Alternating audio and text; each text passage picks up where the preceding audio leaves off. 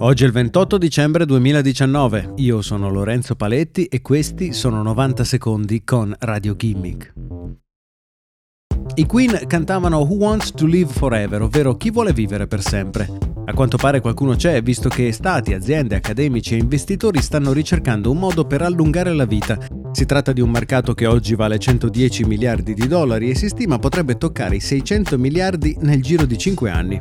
La morte è inevitabile, ma invecchiare non lo è, sostiene Nir Barzilai, fondatore dell'Istituto sulla ricerca contro l'invecchiamento al College di Medicina Albert Einstein di New York. Barzilai ha quasi raccolto i 50 milioni di dollari che gli servono per lanciare un test clinico dalla durata di 5 anni che servirà a verificare se il medicinale metformina, somministrato ai malati di diabete, è davvero in grado di rallentare l'invecchiamento dell'organismo e allungare la vita di decenni.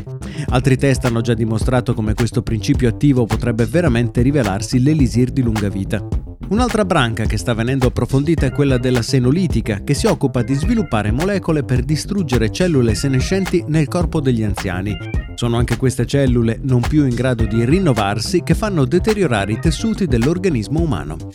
Il modo certo per vivere più sani e più a lungo, diminuendo le probabilità di demenza senile, è però già noto. Tenere stimolato il proprio cervello, muoversi, tenere sotto controllo peso e pressione sanguigna ed evitare di fumare.